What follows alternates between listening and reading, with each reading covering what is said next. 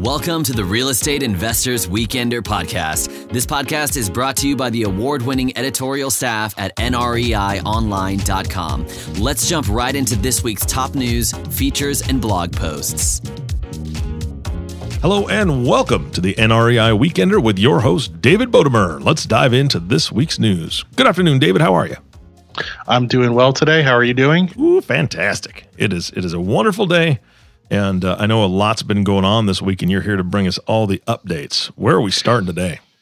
Yep, another full week of news for the industry. So this this week, the the, the podcast this week is uh, a little bit more focused on finance and investment. Uh, I picked up picked out some stories that mm-hmm. that have a little bit of a a theme to them that way. Um, especially in light of something that we've talked about, I think at the beginning of last week's episode about you know this whole issue of the yield curve inverting um, mm-hmm. between you know long term and short term treasuries and and you know that, that that's that's traditionally um, a benchmark that that's looked at as a p- potential harbinger for recessions. Um, but the yield curve is also, or, or, treasury yields are also very important for the commercial real estate industry, independent of the, if, of that happening, just mm-hmm. because it's you know a metric for for um, measuring cap rates uh, you know as like a, a, threshold of of where real estate sits as a as an investment relative to safe long-term bonds. It's also could be important for how it um, you know just yeah what it could mean going forward for financing and investment volumes. So i think that was like that's kind of like a jumping off point again for us. Um, the first article we had our one of our reporters here specifically talked to some experts about okay, just straight straight out just asking them, what does this yield curve inversion mean for commercial real estate investors? Is this necessarily a positive, a negative, or you know a net you know net neutral mm-hmm. um, for the industry? So what we you know like again it's it's it's this thing that that triggered a whole lot of discussion in the broader media and the broader business media but what does it mean for us? So i think ultimately what we found is that it may not necessarily mean like i think one of the interesting things is that the yield curve a lot of people are suggesting that maybe in this case the yield curve inversion doesn't mean what it's meant historically in that maybe it's not signaling a recession coming, or if it is, maybe it's a mild recession. But also, when you compare the commercial real estate industry, when you look at it, irrespective of like what's going on with the broader economy, we're kind of in the commercial real estate industry is, is in an okay spot. That um, overall investment sales volumes are kind of chugging along. You know, deals are happening. Um, cap rates are pretty stable. Maybe moving lending volumes are pretty stable. So maybe this isn't something that like is necessarily disrupting the way that our business is functioning on like a, a day-to-day basis right now. Got it. Yep. That makes a lot of sense. I was talking to an advisor yesterday actually and we talked a lot about the yield curve inversion um, and what that can possibly signal so on and so mm-hmm. forth. And it's, it's the same thing with with him. He's saying it could but it might not. You know, there, there's right. all. I mean, it's it's still kind of a guessing game, and you, you want to be you know cognizant of it, but not necessarily let that run what you do. So, kind of sounds like kind of the same thing. Yeah, I think that that's kind of the sense, and I think also like whereas in previous cycles, there's been some potentially potential red flags within the industry itself that came alongside with the onset of the recession, which then mm-hmm. you know exacerbated some of the down cycle for commercial real estate. This time around, we you know we're not as worried about that. Like that that um, pricing hasn't gotten out of control. Um, lending hasn't gotten out of control development hasn't gotten out of control so even so you know recession clearly would affect you know it's going to affect any industry it affects commercial real estate because there's uh, an effect on the underlying demand for mm-hmm. um, the tenants of any kind of property type but perhaps not the the kind of like you know not kind of the some of the disaster scenario that we saw um, in during the Great Recession and some of the problems that, that we had within real estate then, or not the same kind of problems that we had. I want to say like in the in the '90s downturn for the for the sector where we had a huge problem of, of overdevelopment occurring and and and then it took a long time for for that to kind of wash out in the industry Mm-hmm. Um, and, and one positive thing on the flip side you know here is that when long-term treasuries get bid down like that it does actually lower lending costs since right. since a lot of times since for some loans you know the loan is set at, at a spread to treasuries so treasuries go down you, you know the the the your, your borrowing costs go down Makes sense. yeah so and as long as that doesn't get too frothy as long as money doesn't get too cheap and and encourage too much risk taking i mean i think overall when people can lower their borrowing costs that gives them some opportunity to get better returns on their investment Yeah, more bang for the buck for sure. Yeah. So I think like you know I think like what you were saying I think overall I feel like the the takeaways that we're getting at this point is all right this thing happened this is normally a red flag. We should be aware of it. But also let's look at not but it's like in and of itself it's not the cause of anything. It's Mhm. like you know it's like correlation does not imply causation. The, the the inverted yield curve is not going to cause a recession. But what is it signaling about wariness in the market and what could be causing that? And maybe it is the things like the trade war that's happening people you know that's creating some uncertainty and some nervousness. We don't really still know what's going to happen with brexit we got the protests in hong kong so i think there's there's in some ways maybe some just some wariness in the market just because there's there's some things are causing some real uncertainty and uncertainty obviously affects investment decisions Yeah, absolutely.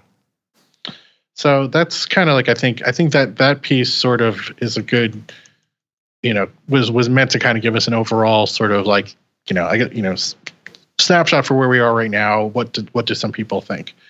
The next piece that we that we wanted to look at is we interviewed um, Jim Costello, who is a who is an executive with uh, Real Capital Analytics, uh, which is you know one of the handful of top uh, data firms in the industry. They, you know, we we they're one of the firms that measures investment sales volume any way you want to look at it. You know, by property type, by region, by asset quality. You know, and so they're always like a good good to check in with. They also are one of the there's a there's a, handful of of people that produce overall commercial property pricing indexes, and so um, that's we talked. So that was one of the things we looked at. The new the, the newest reading came out um, showed that all for when you look at all all commercial real estate property, the price index is up six point three percent year over year.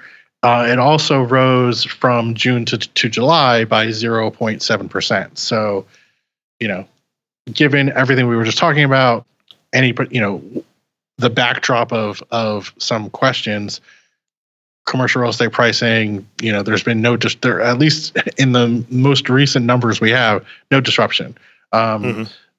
The, at least in terms of prices, they did note, however, that um, investment sales volume in July fell by 21% or 30, uh, $32.8 billion. So pricing was stable, volume dropped. You know, but again, we're talking about month over month numbers. So it's a question of like, what does that mean? And it's just maybe at this point it's just something to note as opposed to necessarily like a red flag or a green flag or anything like that. Did he have any comment on why? I mean, falling by 21% seems like a pretty good size percentage. Is there is there data showing what it does year to year? I mean, I, I don't know if the seasons affect it, you know, depending on because of development and everything else.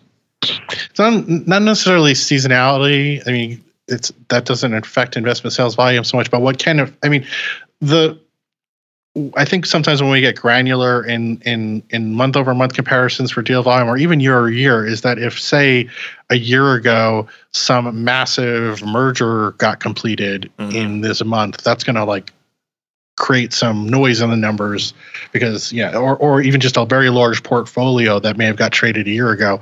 That that doesn't tell us as much as you know the what's happening with maybe like just the general run of the mill smaller deals that comprise that you know would comprise a big number of transactions but then may not move the needle so much on volume so Mhm, i don't know mhm. so so i think um doesn't necessarily like I think just looking at one a one month drop either year over year or from month to month doesn't necessarily tell us that much. Yeah, got it. I think we also did ask him about, you know, we did ask him about interest rates. We did ask him about the yield curve. Um, he said, with in terms of like the Fed lowering interest rates, um, that it could have an impact on again on a, on a, on the pace of sales rather than the than the prices in this case. Okay, that may that that maybe um, lowering the interest rate may you know ex- may accelerate some people being able to buy. Um, and there's also the question of whether um, the Fed will cut rates again. And while he didn't want to chime in uh, on what he thought about that, he, he did point out that in observing what other people are saying, that there's generally an expectation at this point that the Fed may cut rates again, um, but it's not kind of clear cut. And then what would that mean is you know, there that money that's searching for yields, if interest rates get cut, that means that the yields on real estate may become more attractive. That's that's one of the potential ways things may, may be going here. Gotcha. All right. Uh, in terms of the again, then like I said, we we, we asked him specifically about the in, inverted yield, and here I want to just quote him directly, which is what. So so what Jim said is as an indicator, I wonder if it has the same explanatory power when the forces driving that relationship today are different. You just have that crush of capital. And the US is the only place in the world where there is a positive yield on that long side. It's a safe harbor. And it's different from the 1970s type of downturn when firms overproduced and needed to pull their inventory back. It's just a different situation. Hmm. So he also, you know, then went on to say that it could something, it could be something to worry about, but generally, if there is a recession, expectation of it being short and shallow, not necessarily translating to fear on the capital side, and could see the commercial real estate industry kind of just getting through the downturn without much um, pain. Mm, all right. And in terms of um, any last takeaways that he had about about the latest uh, numbers from the CPPI, he pointed to that that the industrial sector is is the leader. Uh, it had 14% year over year price growth, um, and wondered if that you know the one potential risk there is if you know you bid industrial properties too aggressively, that can then maybe be um, an incentive to developers to try to build too much more of the stuff because mm. they're trying to you know they'll want to try to sell it and for the prices that they're seeing. Um, so you know, it did raise a little bit of a concern about maybe that about that, and that's something to look at in, in future months whether the industrial the prices on industrial assets continue to to go up at that kind of a clip. Um, at the other end, he said, you know, retail is very flat, uh, very little price change um, year over year. And you know, which is not necessarily a surprise given the, the, the continued troubles we've talked about in the retail sector but you know just wondering what that might mean going forward for the sector. If there mm-hmm. if there maybe are some places that there are assets that that are are okay relative um, to ones that are maybe you know on their last legs. Got it. Jim had a lot to say. I'm not going to kind of keep pull you know keep quoting from this piece. It's a long article i mean long interview. Uh, people should go to the website read about some more of his uh, insights. Yeah they can get the whole thing there so that'll be that'll be perfect all right, the next story, the title is Life Companies Find CRE Lending Opportunities in a Volatile Market. What's going on here, David? So, here I uh, wanted to take an opportunity to um, talk to the life insurance companies who have you know a pretty robust uh, business in lending uh, to commercial real estate and just kind of get a sense of where they're where they were at in the cycle because they tend to be historically life insurance companies are um, very conserve conservative about how they lend to, to the sector where they like want to you know they want to lend on the best assets. They do offer very competitive pricing but they they want their loans to perform. So they're not going to you know they want good credit borrowers. They want good assets long-term leases. No no real you know they're not a fan of of, of risk. Yeah. Uh, when it comes to data because it's like you think about it, it's like they're putting some of their book here, you know, some of some of their book here, it, laying into commercial real estate. They want to just get that income they can get off of off of off of those loans and mm-hmm. use it for their core business. Yep. So this was a chance to kind of like you know we like to every so often just talk to the talk to them, see what they're doing.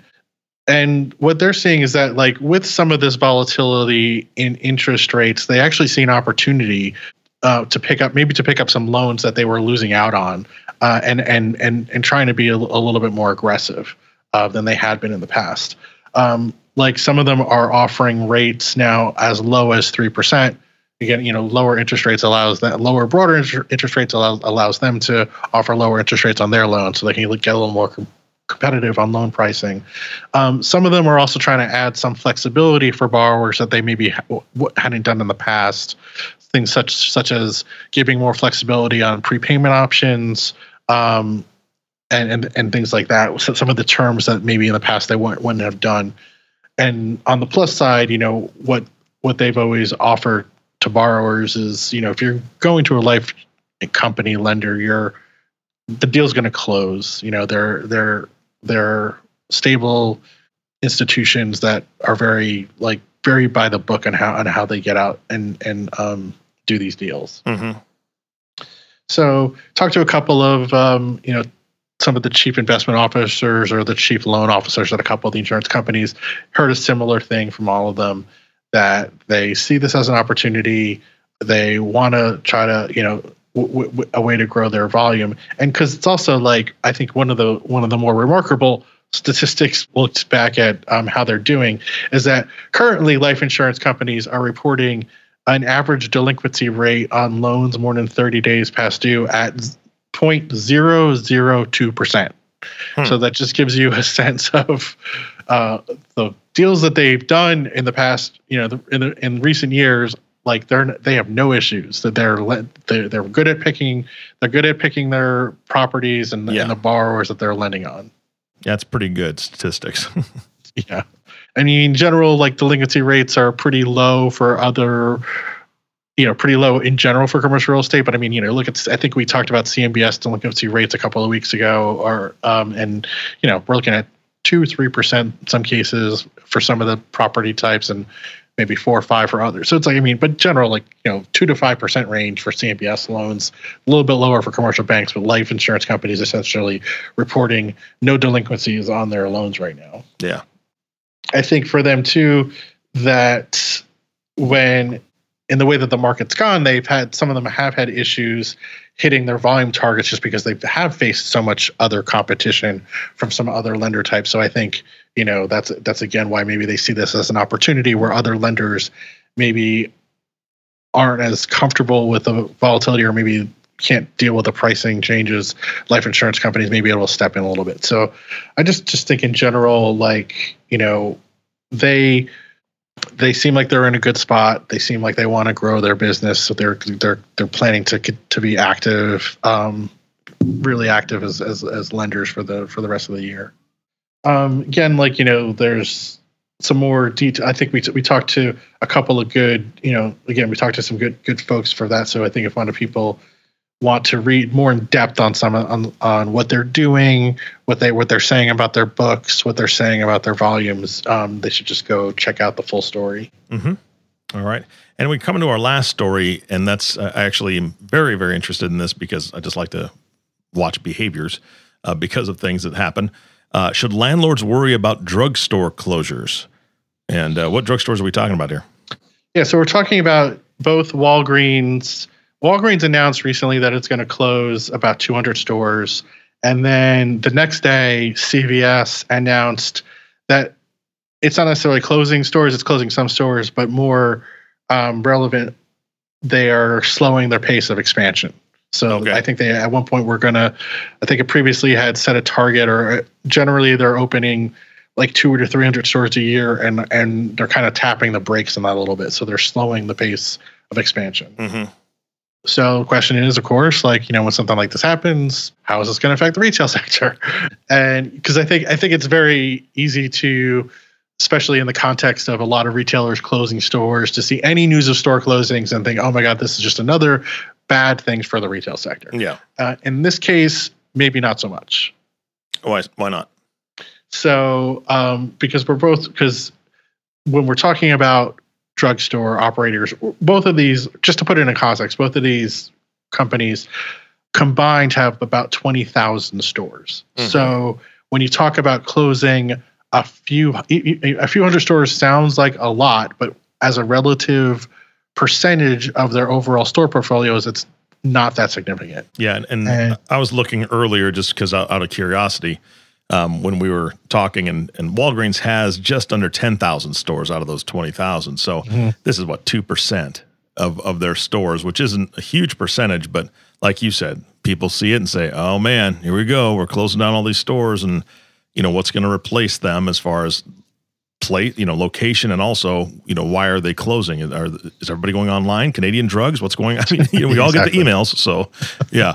So it's interesting, but yeah, it's only a, it is a small fraction.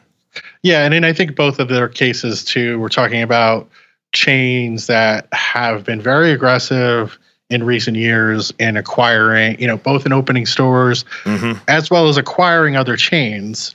So at some point, you you know you also could end up with like, all right, we you know, I mean, I'm sure you've you you go down anywhere, you sometimes you see the Wal, Walgreens. And then you drive three blocks and you see another one because it used to be like at the right age. Yes. Right? You know, So, so it's so there's also those situations where it's like, all right, you know, maybe we don't need to have two pharmacies within this, clo- this Yeah. closer range. So let's just close one, consolidate Yep. No, that makes sense. so I think that that's been that's been some of some some of accounts for some of the the slowdown and expansion and, and and closing. It just could be just you know redundancies in the portfolio. Mm-hmm.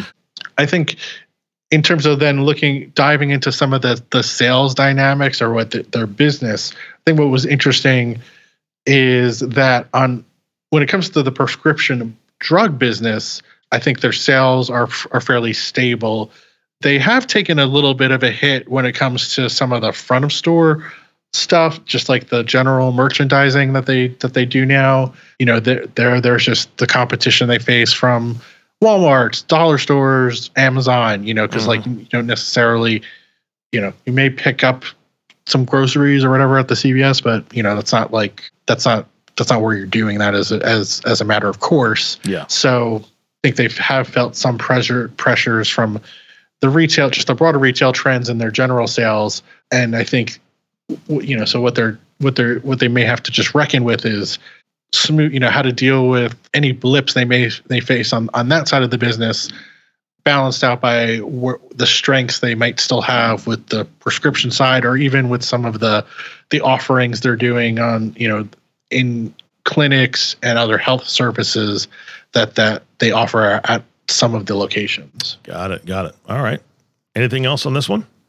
I think those are that's kind of like the the the the main headlines for this piece. Just that I think the overall takeaway is of but we're not but doesn't nec- doesn't seem like all right this is like necessarily the beginning of oh they closed a couple hundred stores now and we're going to see another burst of them later. This Yeah. might just be some fine tuning that they're both doing.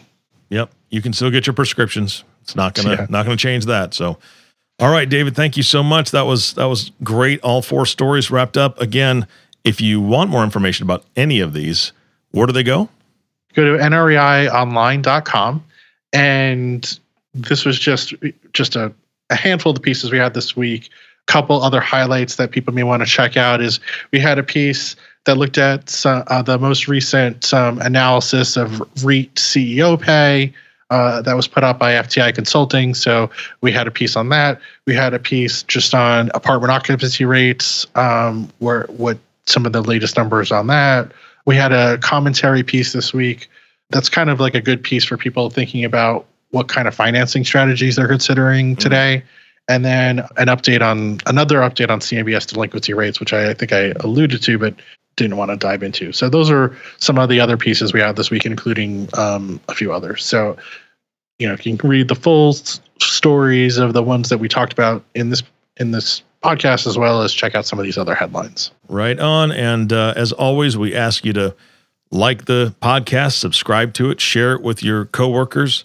all of you guys can get some great information uh, from NREI and and uh, we appreciate you listening. So thank you for listening to the NREI Weekender with your host David Bodamer. If you have not subscribed to the podcast yet, just click the subscribe now button below. It's nice and easy. This way, when David comes out with a new podcast, it'll show up directly on your listening device. Again, thanks for listening today. For everyone at the NREI Weekender, this is Eric Johnson inviting you back next week for all the news that matters to you. See you soon. Click the subscribe button below to be notified when new episodes become available. The information covered and posted represents the views and opinions of the guest and does not necessarily represent the views or opinions of NERI Informa. The content has been made available for informational and educational purposes only.